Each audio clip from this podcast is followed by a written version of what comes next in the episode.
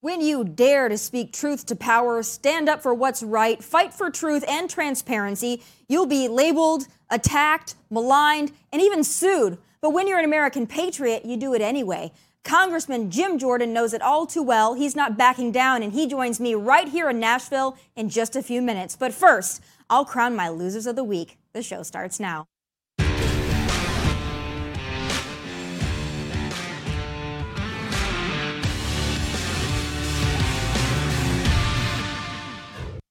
Frat parties, fake accents, and a dribbling pothead turned author. I've selected my losers of the week, so let's get started. This week, a Bud Light executive crapped on frat boys, but newly uncovered photos suggest she used to be fun. Meet Alissa Gordon Heinerscheid, the VP of Marketing for Bud Light. Earlier this week, she defended the really stupid decision to make bio man turned teenage girl wannabe Dylan Mulvaney into the new and truly bizarre face of beer, ingrown beard hairs and all. I'm a businesswoman. I had a mm-hmm. really clear job to do when. I took over Bud Light. And it was this brand is in decline. It's been in decline for a really long time. And if we do not attract young drinkers to come and drink this brand, there will be no future for Bud Light. What is what do, what does evolve and elevate mean? It means inclusivity. It means shifting the tone. It means having a campaign that's truly inclusive and feels lighter and brighter and different and appeals to women and to men. Bud Light had been kind of a brand of fratty, kind of out of touch humor. And it was really important that we had another approach. Attention, white men. Bud Light does not want your business unless you put on a prom gown and some lip liner and pretend to be a teenage bimbo. Apparently, that's the new target demo for the brand. But there's a little plot twist because newly resurfaced Facebook posts uncovered by the Daily Caller appear to show Miss Melissa partaking in quite the fratty behavior. And while this would appear to be super hypocritical, it's also quite sad because at one point in time, it appears Alissa was fun. So rip fun Alissa and also rip Bud Light. On to the next imposter and my loser two of this week. Representative Justin J. Pearson, one of the so called members of the Tennessee Three, who was expelled last week after partaking in the gun control insurrection at the Tennessee Capitol. Well, a lot has changed for Mr. Pearson in the last seven years he appears to have been, well, a different human. Take a look and know this is not an SNL skit. Justin J. Pearson, and I'm running for president of BSG. There are a few reasons that we're running this campaign this year. One has to do with representation. How can we represent all voices in a conversation? I wanted to do this by partnering with organizations from the Bowdoin Democrats to the Bowdoin Republicans. I want to bring together different voices, dissenting voices, voices that may be more liberal or more conservative, in order that we can reach a point of sort of the radical middle. Seemed like the NRA and gun lobbyists might win. But oh, that was good news for us. I don't know how long this Saturday in the state of Tennessee might last. To the well. I believe, I believe in the vision of people who've been ostracized coming to the well. Yeah. I see white folk and black folk. I see queer folk and straight folk. I see rich folk and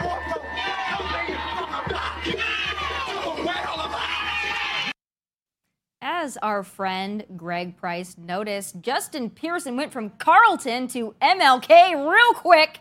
You gotta love that transformation. But speaking of transformation, I really hope 10 months in Russian captivity had that same impact on weed cartridge toting and America hating WNBA player Brittney Griner, and I hope that's what we'll read about in her forthcoming book. This forthcoming book will be Griner's second memoir, and since it's still untitled, I have a few suggestions. Perhaps she could title it F Around and Find Out, or maybe God Bless America How I Was Indeed Never Oppressed in the US of A, or maybe even just an audiobook wherein she sings the Star Spangled Banner on repeat to express her gratitude for the nation who brought her home instead of the Marine that's still detained over there. Titillating stuff, truly. Those are my losers of the week. Coming up, my next guest is now being sued by Manhattan DA Alvin Bragg, but I doubt he's shaking in his boots. Congressman Jim Jordan joins me in Nashville next. What's up, everyone? It's Nick Wright, and I got something exciting to talk to you about today. Angie your ultimate destination for getting all your jobs done well. Now, Angie isn't just your average home services marketplace. It's a game changer with over 150 million homeowners served and a network of over 200,000 skilled pros. Angie has experience and expertise to tackle any project with ease. Whether you're looking to spruce up your backyard or undergo a major home renovation, Angie's got your back. And their pros are locally based, often running small businesses right in your community. And here's the best part Angie makes the process seamless. From researching and comparing pros to scheduling services at your convenience. Angie's user friendly platform puts you in control. So why settle for anything less than perfection when it comes to your home? With Angie, you can trust every project will be completed with the utmost care and professionalism. So get started at Angie.com. That's A N G I, or download the app today to discover why homeowners across the nation are turning to Angie to get all their jobs done well. The fact that I'm here with my sister Valerie and my youngest son Hunter Biden. Stand up, guys. I'm proud of you. There's our illustrious president and his illustrious son Hunter in Ireland.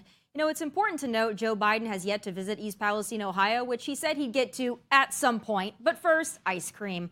While Joe is yucking it up in the motherland, here in the Banana Republic, formerly known as the USA, Manhattan DA Alvin Bragg has widened his sights from Donald Trump to include my next guest, Congressman Jim Jordan.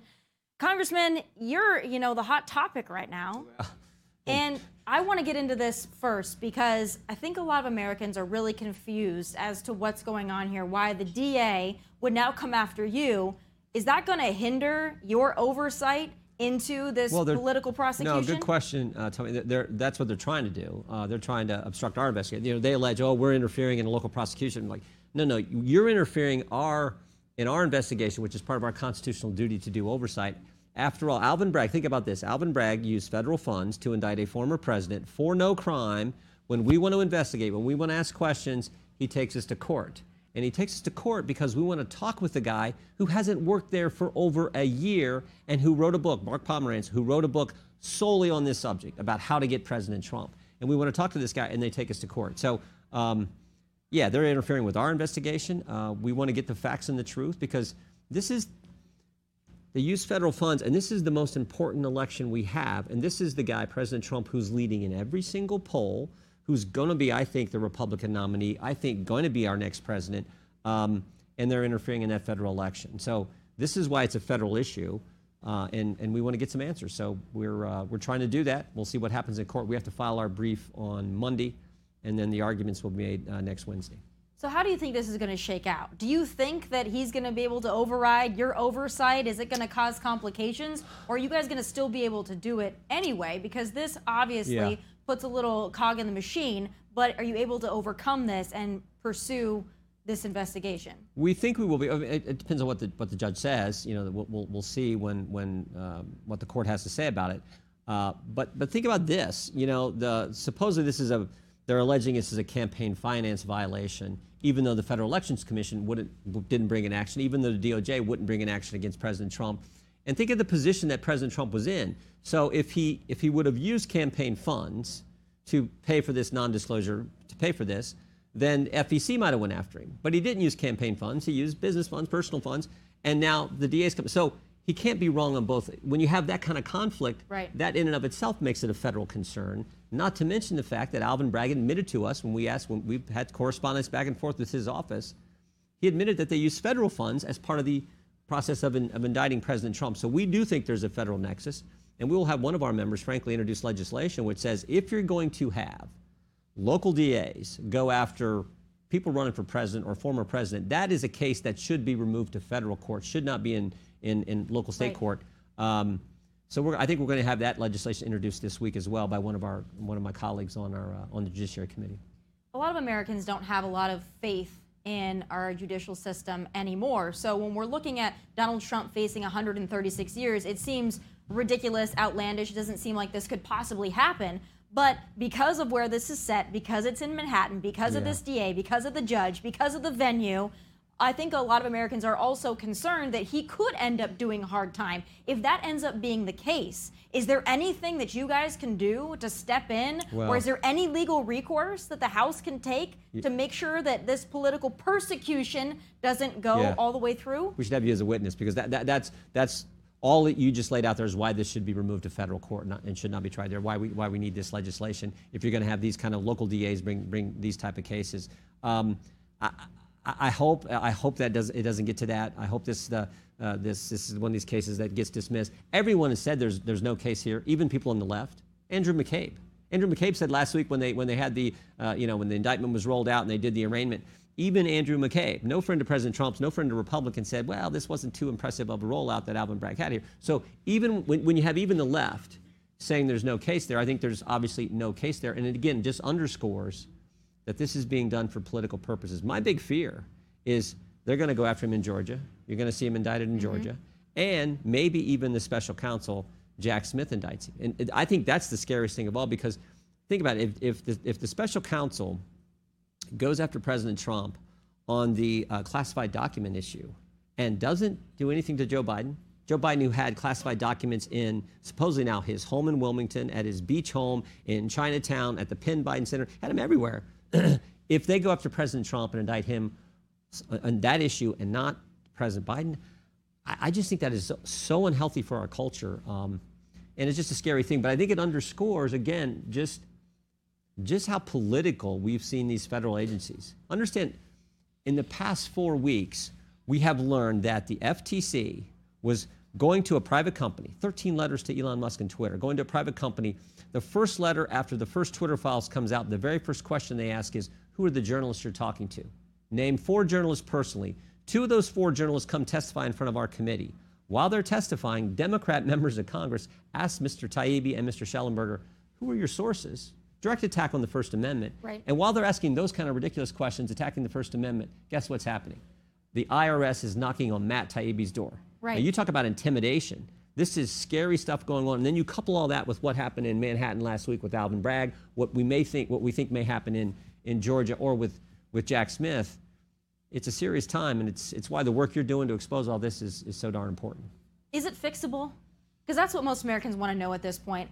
For the average American out there that's just trying to pay the mortgage, pay the bills, this all seems like a lot of jargon to them, and all they know is that our president is being indicted, he was arraigned, Yeah. and they don't really know what to make of all of it, other than the fact that they don't have a lot of confidence that this is actually going to turn out in fairness for the president or anybody else. Yeah. So we're wondering if it's fixable. I know you guys are doing the best you can, but honestly, if you're talking to average Americans and they have lost all their confidence, can you reassure them?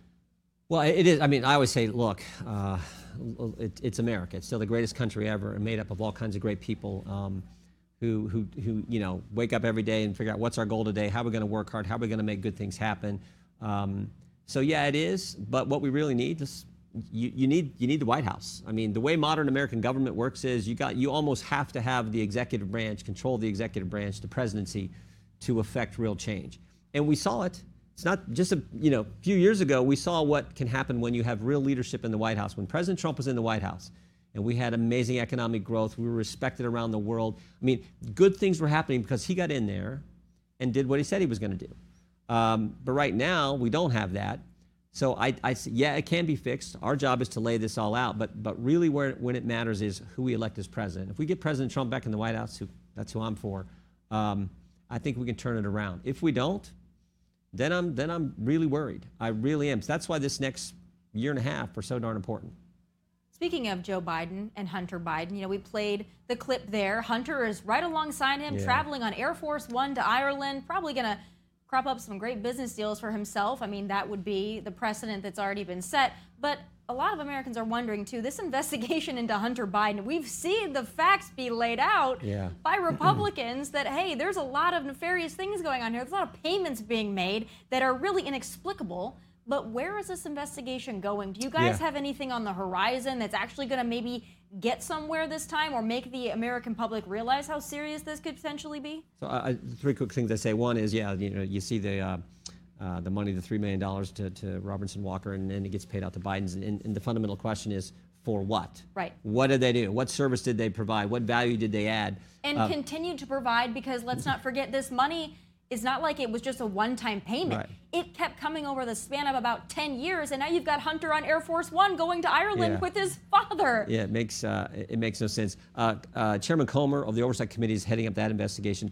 Our big concern in the Judiciary Committee is how this all relates to um, these agencies being turned against the American people, and, and in particular, how the Biden laptop story was connected with actions of, of various agencies to suppress that information, keep that information from the American people in the run up to the 2020 election. So one of the one of the if you, if you haven't if your viewers haven't read the Twitter files, I would encourage you to read the one that Shellenberger wrote about the Hunter Biden laptop, and in there there's a he talks about this sworn declaration that Yoel Roth makes as the guy the head of site integrity at, mm-hmm. at, at Twitter. And Yoel Roth says in the run up to the election, he said he had weekly meetings with the FBI where they talked about a hack and leak operation that was likely to happen in October of 2020 and likely to involve Hunter Biden. So now think about it. They said, they said, here's what's going to happen, here's how it's going to happen, and here's who it's going to involve.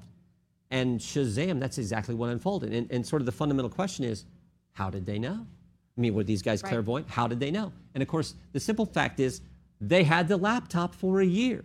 So they were, as, as Shellenberger points out, they were pre-bunking the story, the true story that came out, and then they kept that information. When 51 former Intel officials signed that letter, they kept that information from We the People right before the most important election we have. That was election interference. And so that's the angle we have on the Judiciary Committee. Chairman Comer is really looking at what you brought up, Tomi, these, these suspicious activity reports, these banking records, and they're, as the name would in- imply, they're suspicious, like the ones that we had, uh, the, the $3 million to Robinson Walker. So um, he's going to look at all that. There's more coming. Uh, uh, I haven't talked to, to Mr. Comer in a couple days, but I know that Oversight Committee and staff are working hard on that. Here's what concerns a lot of average Americans like myself. There's the Hunter Biden laptop, and you talk to a lot of people, and it's like, oh, well, it's just salacious. What does it really matter to me? But then when you look at the possible involvement of our president, and you look at the position we're in with China right now, Yep. that's what makes me concerned because China seems to be running roughshod all over our country. And you wonder, do they have something over this current president? Yeah. And are, is he appeasing them so that he doesn't get exposed? That's what we're really concerned Yeah. about. And how concerned should we be with China's involvement in all of this, especially when it comes to the Biden last name? Well, um, you're right. And I think I think a lot of Americans have that concern. My biggest concern is even broader than that: is just weakness projected from the Oval Office. Uh, you had strength in President Trump. Uh, I felt we had respect around the world when President Trump was in charge of foreign policy, um, and and his team around him. I always I shared this example many times, but um, you know, Mike Pompeo was asked this question probably a year, a little over a year ago when when Putin first went into Ukraine, and Mike was doing an interview, and they asked him, they said, "Mr. Secretary, would this have happened uh, uh, if, if Trump were in the White House?" And Secretary Pompeo gave a great answer. He said, "Well, the short answer is I don't know, but I do know this: it didn't happen when President Trump was in the White House." And that sort of says it all because, a- again, when you have President Trump and the strength he projected from the Oval Office as commander in chief of the greatest country in the world, and you had sharp, intelligent people like Pompeo as Secretary of State, the rest of the world understood it. And then in comes, in comes Biden and Blinken. Remember Blinken's first meeting with his Chinese counterpart in Anchorage? The, the, the, the guy from China just lectured, you guys are terrible, you're racist. He gave him all. And Blinken just sat there and took it like a, like a wimp, right?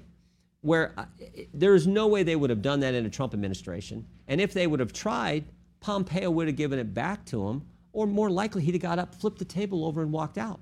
So it- that's the difference. And um, that's why this, this, you know, I know we just got through one election, but this next election is so darn important. We have to have President Trump, in my judgment, back in the White House so we can turn things around. I want to talk about the weaponization of the FBI once again. Now we're finding out they're going after Catholic parishes and they're going after Yeah. the church again. So we know that here in Nashville two weeks ago there was an assault and an attack on Christianity, but this goes beyond just what happened at that elementary school or that school here in Nashville. This goes to a broader discussion of why are they targeting religious institutions? What can you tell us is going on here and what should we be concerned about Yeah. forthcoming? Yeah, what happened here in Nashville was just was just tragic. Um, well, what the FBI is doing, I think it's a sort of a, you know, a manifestation of, of that speech Biden gave last fall in front of Independence Hall when he called half the country fascist. um, this you know domestic violent extremists. You know that this whole we've heard from a number of whistleblowers who talk about how there's a focus in the FBI of labeling cases as domestic violence extremism cases. So you had in the Richmond field office, you had folks get together, put together this memo that said we're the FBI is looking to develop informants, looking to develop sources within the church, um, even amongst clergy and leadership in the church. Now think about it, going into Catholic church, like spies and snitches inside of a church. That that is so such an affront to the First Amendment. And as I read through it- it- in the footnotes, they talk about the Dobbs decision, and they use the term radical traditional Catholic. What they're really focusing on is pro-life Catholics. Mm-hmm. I mean, that's that's about half the people I get the privilege of representing in the fourth district are radical traditional Catholics because they're pro-life Catholic. And actually, it was funny. I was reading through it, and the family I came to mind is Sean and Rachel Duffy. I mean, Sean Duffy, they got ten kids. They're they're they're mm-hmm. traditional Catholic, great family. That's who like there's this bias against and and labeling them as extremists. It's really scary. But you couple that with what we knew happened a year ago when uh, the memorandum was put out uh, based on what the National School Boards Association treating p- parents at school board meetings as, you know, we're going to use counterterrorism measures against parents showing up at school board meetings. So if you're a pro-life parent and Catholic, I guess they're coming after you, which is um, which is really scary. And again, just underscores how serious this threat to the First Amendment we see from the left is today. You've got your hands full. And on Monday, you're going to New York because you got your hands full again. Tell me about this field hearing. I know C SPAN doesn't want to cover it, they don't want to touch it, but it's still very important, actual importance to the people in New York and around the country. What, what happens on Monday? Well, we're going up there to talk about this, this you know, record level of crime we see in every major urban area around the country. Um, and we're going to hear from some, some victims, uh, a mom who lost a son who was a veteran and was, uh, was killed uh, there in New York. We're going to hear from uh, some other witnesses. We're going to hear from the guy who was in the convenience store who was at, uh, attacked and then fought back and killed the guy who was attacking him. And then Alvin Bragg was going to was going to prosecute the guy working in the store, um, Mr. Alba. So um, we just want to underscore what's what's happened when you have these left wing, many times Soros supported DAs around the country who think it's more important to let bad guys roam the streets and give very little, you know, don't prosecute them, give them light sentences, than it is to protect communities, protect families, and protect small business owners.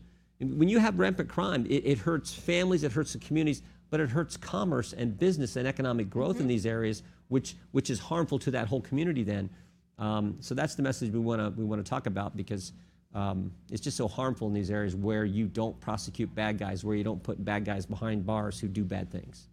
I mean, they can't even have a Whole Foods open in San Francisco anymore because of the problem. So it's it's Yeah. real, and I think communities are noticing it. We thought it would help Republicans more in midterms because of the lawlessness, but I don't know if the messaging was correct. I hope leading into 2024 we can put that Yeah. message forth more and hammer it home more.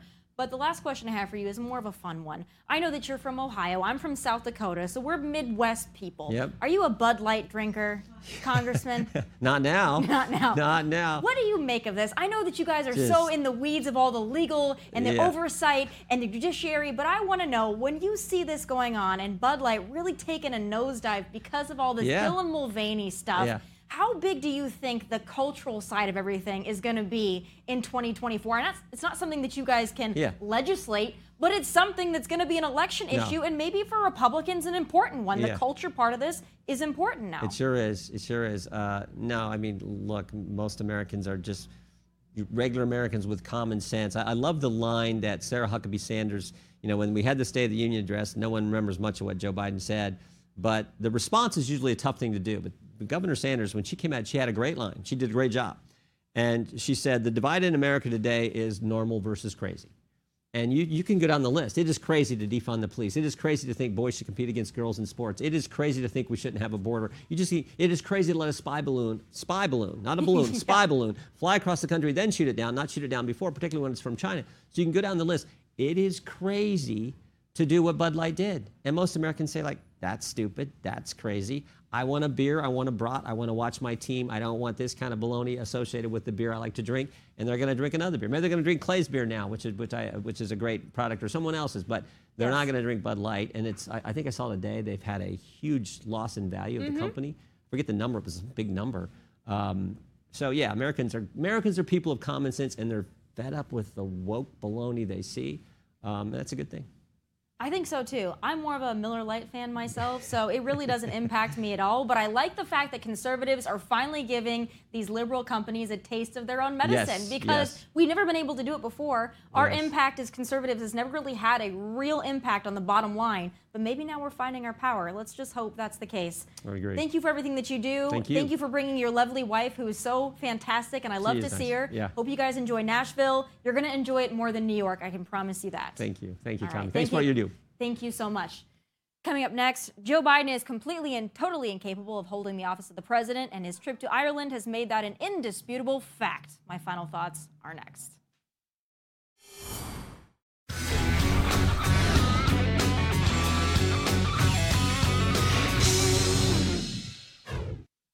If you're wondering where Joe is this week, well, so is he. But he's in Ireland because, as we know, Ireland really is the epicenter of national and international concern right now. I'm glad he's really tackling the top priorities like inflation, border security, crime, the baby formula shortage, China's strategic moves to replace the U.S. as a world power, oh, and Ireland's best ice cream shops, according to Yelp reviews. But even in a casual and completely inconsequential trip to his ancestral motherland, he's found a way to embarrass the United States of America as a whole. So proud to be with, I don't want to ruin the reputation, but the Carneys are relatives. As I was with Xi Jinping, I've spent more time with him than any world leader has over the last 10 years. And over, they keep meticulous count, as the former Taoiseach will know. And uh, over now, uh, 87 hours worth. And I was in the Tibetan Plateau with him. I traveled 17,000 miles with him in China over 10 years. And uh, he asked me, he said, Can you define America for me? And I could say the same of Ireland. I said, Yes, I can. I said, in one word possibilities. Sorry,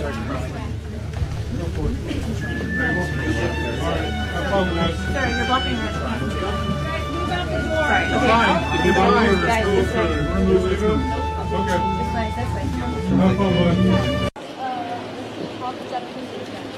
What's the top what? What's the top success, success? Well, making sure that we don't all have COVID. What, why, are talking about? Don't jump over. Don't jump. No, not now. Yeah, I'm just coming on looking. I guess I can. I need one order. What you order? Whatever you order, I got. Hmm. But aren't y'all glad he's got his crackhead slash painter slash energy executive slash swindler son by his side to help him navigate questions from children? Makes me feel a lot better for sure.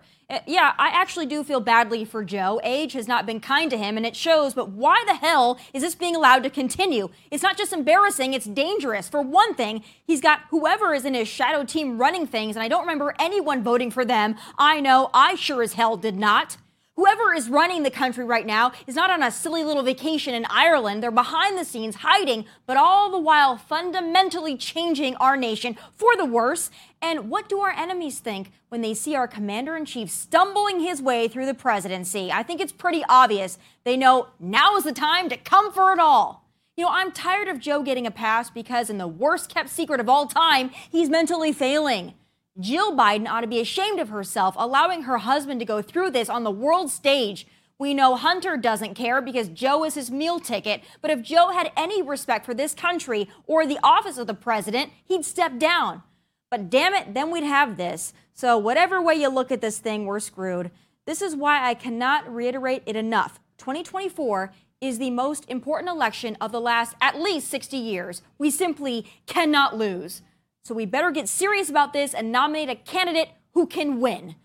Those are my final thoughts. Catch me live on Hannity tonight, 9 p.m. Eastern, Fox News. From Nashville, God bless and take care.